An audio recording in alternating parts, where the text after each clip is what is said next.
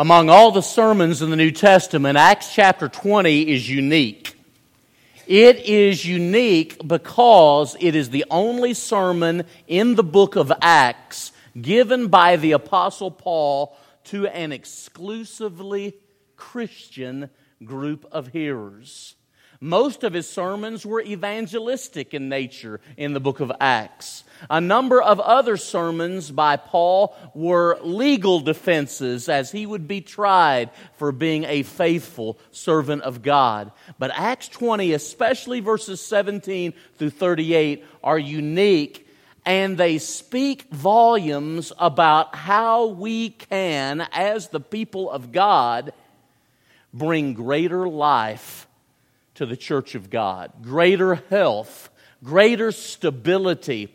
And really, when you look at Acts 20, if you want the church to grow, think like a missionary and consult the world's second greatest missionary, the Apostle Paul, here in Acts 20. This morning we looked at four principles from some of the early verses of this particular lesson or sermon. We talked about in Acts 20 verses 17 through 21 this principle: live exemplary lives and talk often and well about Jesus. Live exemplary lives and talk often and well about Jesus from verses 17 through 21. Then we looked at verses 22 and 23, and they talk about trials and afflictions, imprisonment and affliction. And the idea I brought out there is this: God's people at all times should put their trust in the providence of God. We do not always know what lies ahead, do we? Even if we are great planners, some things do not go according to our plans. Isn't that right? But we can always trust in the providence of God. Keep your Bible there at Acts 20, but turn to Romans 8 and verse 28. Let me just briefly touch on that particular passage as it regards the providence of God. Romans 8:28. It'll be well known to most of you. In Romans 8:28, Paul says, "And we know that all things work together for good to them that love the Lord and are the called according to His purpose." Let's examine that passage more fully. And there are several observations I would like to make with you before we go back to Acts 20. First of all, think about this: confidence. Confidence in providence. And we what? And we what? We know. We ought to have confidence in the providence of God. There are some things we don't know. We don't always know how to pray as we ought. Romans 8, verses 26 and 27. But we know that God exercises a special providence for His people. Confidence in providence. Secondly, we know all things, the scope of God's providence. Sometimes we want to think that our circumstances are the exception, that God's really not working in our lives. We get down and discouraged as Christians sometimes, but we know all things, the scope of God's providence. In Paul's case, the providence of God was going to take him to Jerusalem. He wasn't forbidden to go there by the Spirit. Remember that in our discussion this morning? But when he got there, he was going to be imprisoned, and he was going to be mistreated, and he was going to be tried. And eventually, in the providence of God, Paul would put Rome on trial before God due to their arrogance and sin. Keep looking at Romans 8:28. Not only do you have confidence and scope, you have the harmony of providence. All things work together. You ever feel like everything's a wreck? You give the appearance of being a person that's got everything together, but if they only knew how messed up things really were in our lives, there can be this wonderful sense of concern for Christians. God cares for and provides for His people. And when I love Him and want to please Him, there's a confidence that we all can have that He will see us through. The harmony of God's providence. The purpose. All things work together for what? For good. Anything that will conform us to the image of Jesus is really for our good, Romans 8 and verse 29. But notice the recipients or the objects. God doesn't say all things work together for good to them that love the Lord and are called according to His purpose. It doesn't stop right where it for to them that love the Lord, condition, object, recipient. And those that are the called according to His purpose. Loving God and being a child of God are involved in that. What great hope we can have because of God's providence. Go back to Acts 20. Now, it's good to see my dear friend Dale Wolf here with his son Mike. And Mike and I have gotten to be pretty good buddies. Sherry, his wife's here too. Mike said... sent me a text, said, think we're going to be able to bring Dad to services tonight. Great to see you, Dale. So he said, keep it short. And we'll try to honor that request. But we'll move quickly, all right? But we'll try to give you as much value for the time as we can. In Acts chapter 20, having dealt with this idea of believing in the providence of God, he goes on to say, verse 24, don't waste your life. Don't waste your life. Be a person that testifies, that speaks of the grace of God, the gospel of the grace of God, understanding something about the nature of serving. And then in verses 25 through 27, we noted earlier, you've got this idea of being faithful to your ministry. There ought to be something when it comes to the work of the Lord that really excites you. Maybe it is cooking food. I know that Miss Wanda Wolf probably cooked enough food to fill this auditorium over the 60 years or so. She cooked food for people that were in need. It's amazing to think about what people do in a lifetime of service when they use their gifts, things that they really enjoy doing to the honor and glory of God. Now, let's look at verses 28 through 31. In verses 28 through 31, Paul says something, especially to the leaders of the church, but in a very legitimate sense, there's an application to all. What he says is this: protect the church from those who would harm it. Protect the church from those who would harm it. And again, he's speaking initially to church leaders, Acts 20 and verse 17, to elders, Acts 20 verse 28, presbyters or bishops. Same passage, verse 28, shepherds or pastors. These are three different ways of speaking of the same type position in the church. Elders are to be men of maturity. They're to be men of oversight, and they are to be men of heart, a shepherd's heart. That's who he's speaking to, but there's a sense in which all of us should be concerned about protecting the church from those that might harm it. Notice what Paul goes on to say. He goes on to speak of the attitude or disposition that leaders should have, and anyone that loves the church. Pay careful attention, verse 28 says. You continue to read the passage. It says, be alert. Two imperatives. Pay close attention and really be alert, because we need to be concerned about things that are said and done in the church, and that they are God-honoring and biblically appropriate. Go on and see what Paul says about this, the timing. After my departure, and then the problem, grievous wolves will enter. After my departure, after I leave, grievous wolves will enter and will not spare the flock. Now just stop and think about this, Brother Bill, historically.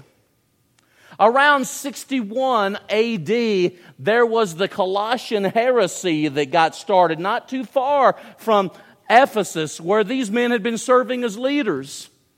And undoubtedly it would make its way like teaching often does that's not true.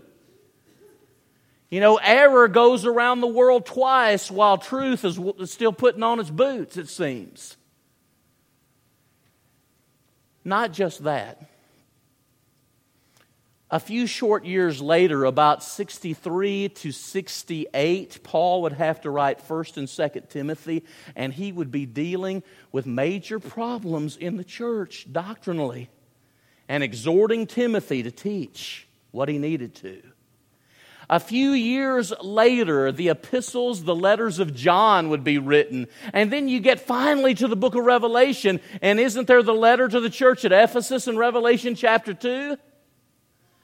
And how they had left their first love. We tend to give Ephesus a pass. We talk about Laodicea, and it's the church that makes God sick. You know, Revelation 3:14 through 22. We tend, Logan, to give Ephesus a pass. But imagine God having to say to someone, you have left your first love. You've left your first love, me.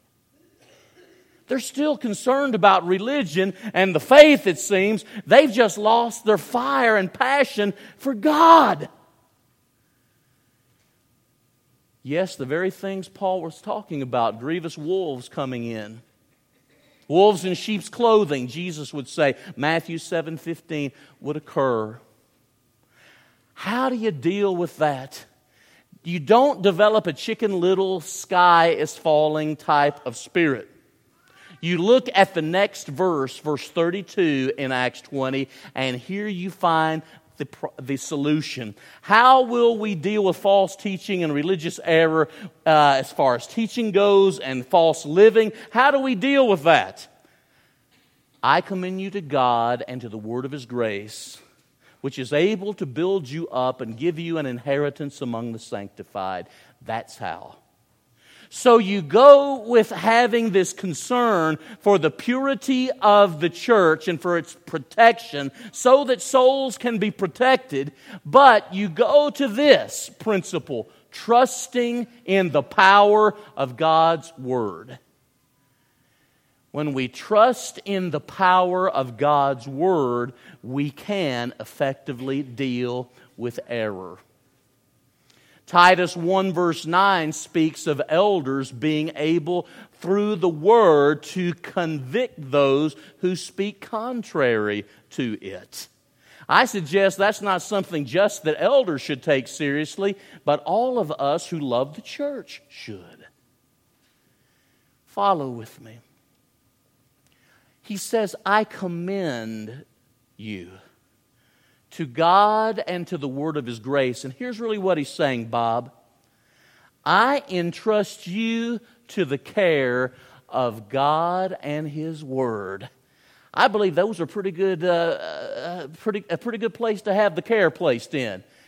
I place you in the care. I entrust you to the care of God and His word, because the word is able, catch this, to build you up, number one, to give you an inheritance, number two, among those that are sanctified. It can make us more holy and more right as we grow right before God, and that's what counts. Keep looking. Look at verses 33 and 34 of Acts 20. In verses 33 and 34, Paul sets forth this principle. If you're going to put it in our language, he says something like this. Constantly evaluate your motives. Constantly evaluate your motives. If you want the church to be a beacon of light, to give people hope in Jesus and His gospel, Constantly evaluate your own motives. Here they are. Think about it. I coveted no man's gold or apparel.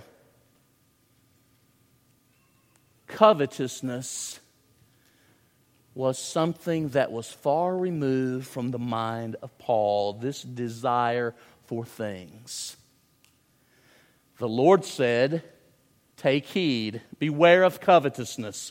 A man's life consists not in the abundance of things he possesses. Luke 12 and verse 15.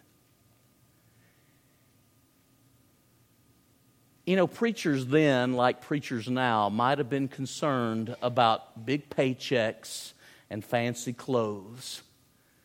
But those things didn't amount to anything to the Apostle Paul, did they? Do they to us? More perhaps sometimes than they ought. Constantly evaluate your motives. In Luke 16, verses 9 through 13, the Lord talks about being faithful in unrighteous mammon. And the idea is by taking care of the things that are really smaller and less significant eternally and making sure that we're faithful in those matters. Your debit card, your credit card, your checkbook say a lot about your values and mine. I coveted no man's gold or apparel. He was always looking out for things like this so people would know that he was motivated only by a love for God and His gospel and a desire to truthfully and lovingly proclaim that message. He had the right to receive support in his work, but Paul often supported himself as a tent maker, didn't he? And he often supported himself and did not use a right that he had, 1 Corinthians 9, 1 through 6, to be supported in the gospel. He didn't use a right that he had because he wanted to show people how important it is to be above board. A person of character. And so when you look at this particular verse, verses 33 and 34, God constantly wants His people to evaluate our motives. Are they pure? Are they noble? Are they God-centered? Continue looking at the passage. Acts 20, notice verses 34 and 35. Building on what he's just said about constantly evaluating your motives, he says, be generous in giving and in helping those who are needy. Be generous in your giving and in helping those who are needy. I worked with my own hands, Paul says, so that I could take care not just of myself, but those who were in the company of teachers with me. And one of the things that was really important for us was that we reached out generously to those who were poor and those who were in need. James 1 and verse 27, the widows, the orphans, the hurting. And Paul's life was a virtual show and tell in that regard. He showed them in a very telling way by his generosity and his willingness to help. Are we? If we're interested in the church, listen to a missionary. We got to think like a missionary and think theologically, think biblically. But he's thinking practically. Sometimes you really cannot help people just yet with the message of the gospel until you can overcome the growls that are really roaring of their stomach.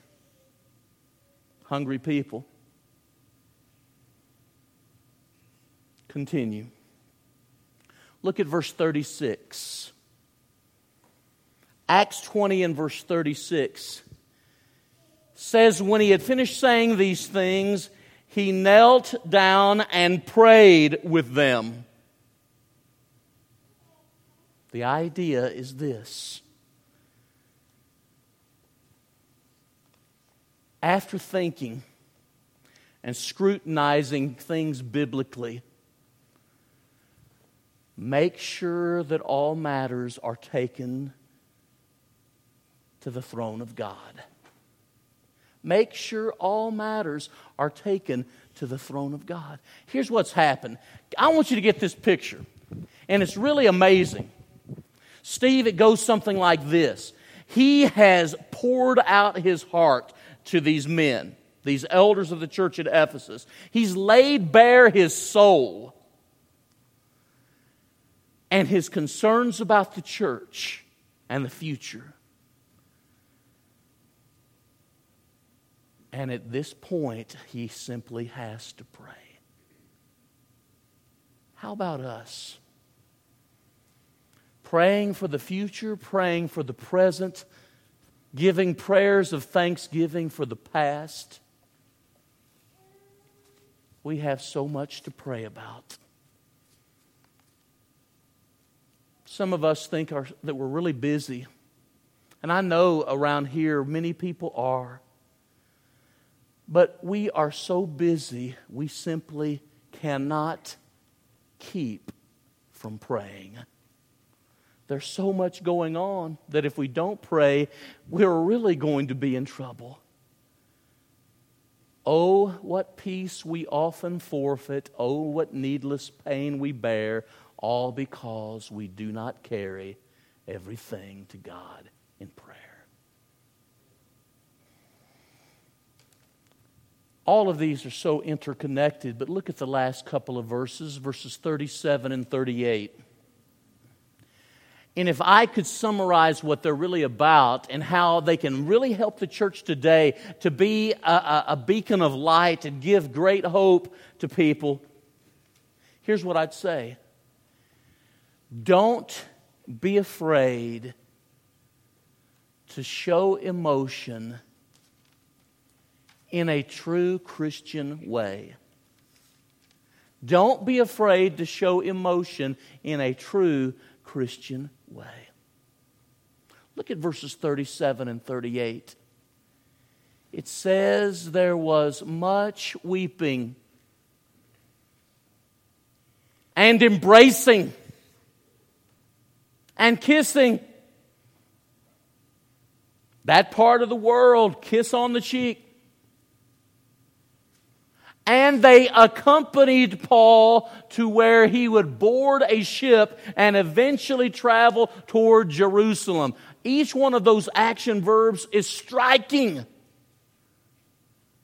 Much weeping. A lot of embracing.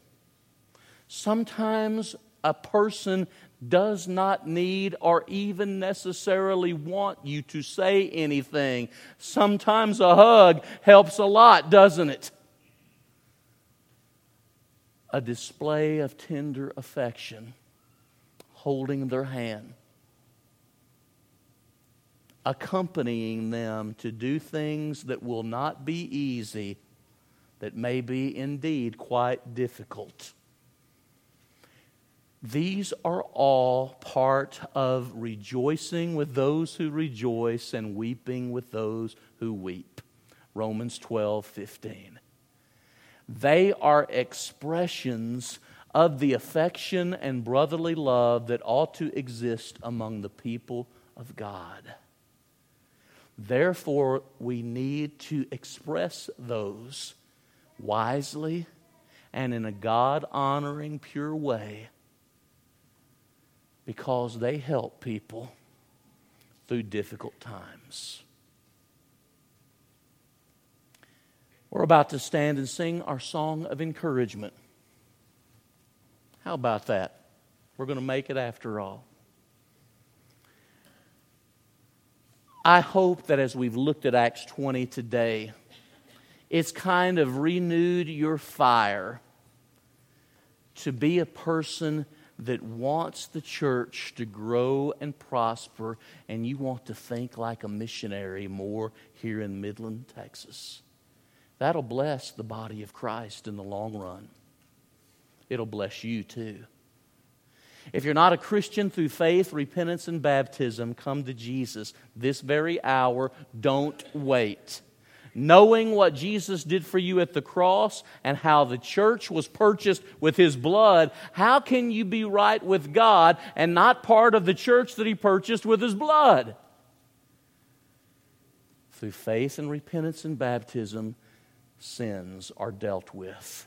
We contact the death of Jesus where He shed His blood. We are buried with Him in baptism. And we are people who rise to walk in newness of life at the point of baptism.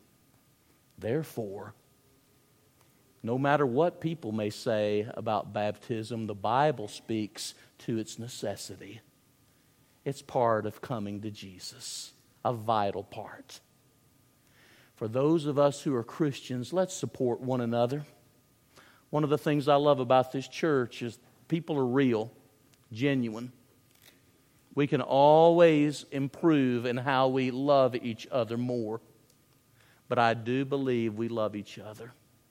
God help us to demonstrate that better and to more people. Let us stand and sing.